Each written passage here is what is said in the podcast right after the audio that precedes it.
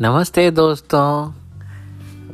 तुषार और उसके फादर आपके सामने फिर आ गए हैं एक नई कहानी लेके। सॉरी इस बार थोड़ा लेट हो गया। क्या है ना, सब लोग थोड़े बिज़ी थे। But now we will make sure that every Saturday और Sunday we will give you a new story तो अभी ज़्यादा टाइम वेस्ट नहीं करते हैं। अभी हम तुषा से एक नई कहानी सुनते हैं।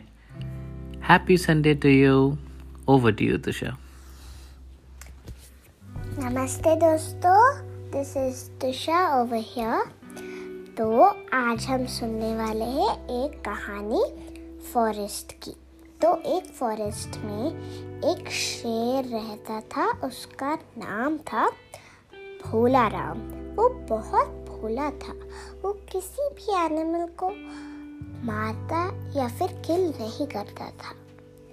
क्योंकि वो बहुत भोला था और वो दयालु था तो उसको आदत पड़ गई घास खाने की, जैसे कि घास, फ्लावर्स और ये सब।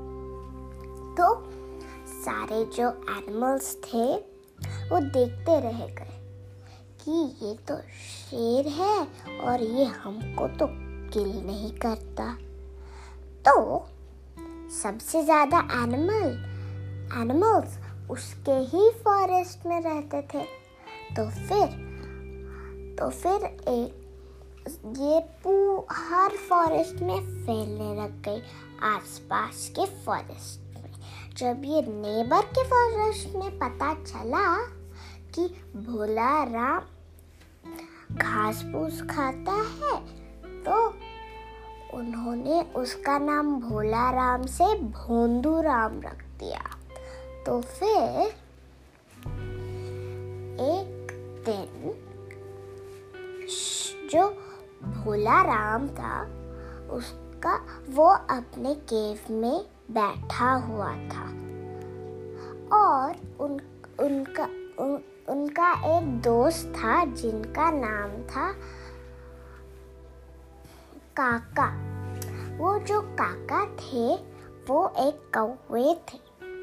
तो काका को जब पता चला कि नेबर के फॉरेस्ट में उन्होंने भोला राम का नाम भोंदू राम रख दिया तो फिर वो जल्दी से उठ के भोला राम के केव में गया। तो उसने बोला अरे भोला राम एक बात बताता हूँ लेकिन तुम बुरा मत मानना। कि वो तो फिर बोला राम बोला हाँ हाँ बताओ।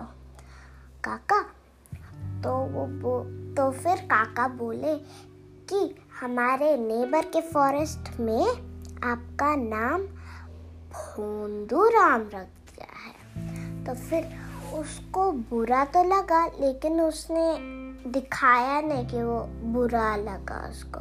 उसने मन मन ही में उसको बुरा लग गया। तो फिर वो उसने हंस के बोल दिया जैसे जिसकी सोच?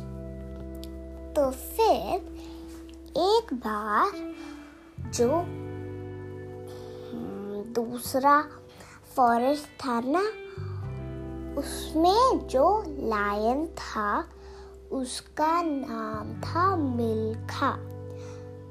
तो मिल्खा ने एक बार उसके फॉरेस्ट में एक दूसरा किंग, यानी कि लायन आया। तो उस लायन का नाम था भानुराम। तो उस भानुराम को मिल्खा के फॉरेस्ट पे कब्जा करना था। और उसने सोचा, मैं जब मिल्खा के फॉरेस्ट पे कर लूँगा कब्जा, फिर मैं उस भोला राम के पास जाऊँगा और उसको मार डाल के उसके भी उसमें, उसके भी फॉरेस्ट में राज करने लग जाऊँगा। और फिर मैं और वहाँ तो बहुत एनिमल्स हैं तो वहाँ तो मेरे को बहुत खाना मिलेगा। तो फिर उसने दो दिन तो उसकी और मिल्खा की फाइट हुई। और फिर जब भोला राम को ये पता चली पता चला कि आ, कि उस मिल्खा और भानुराम की लड़ाई हो रही है तो वो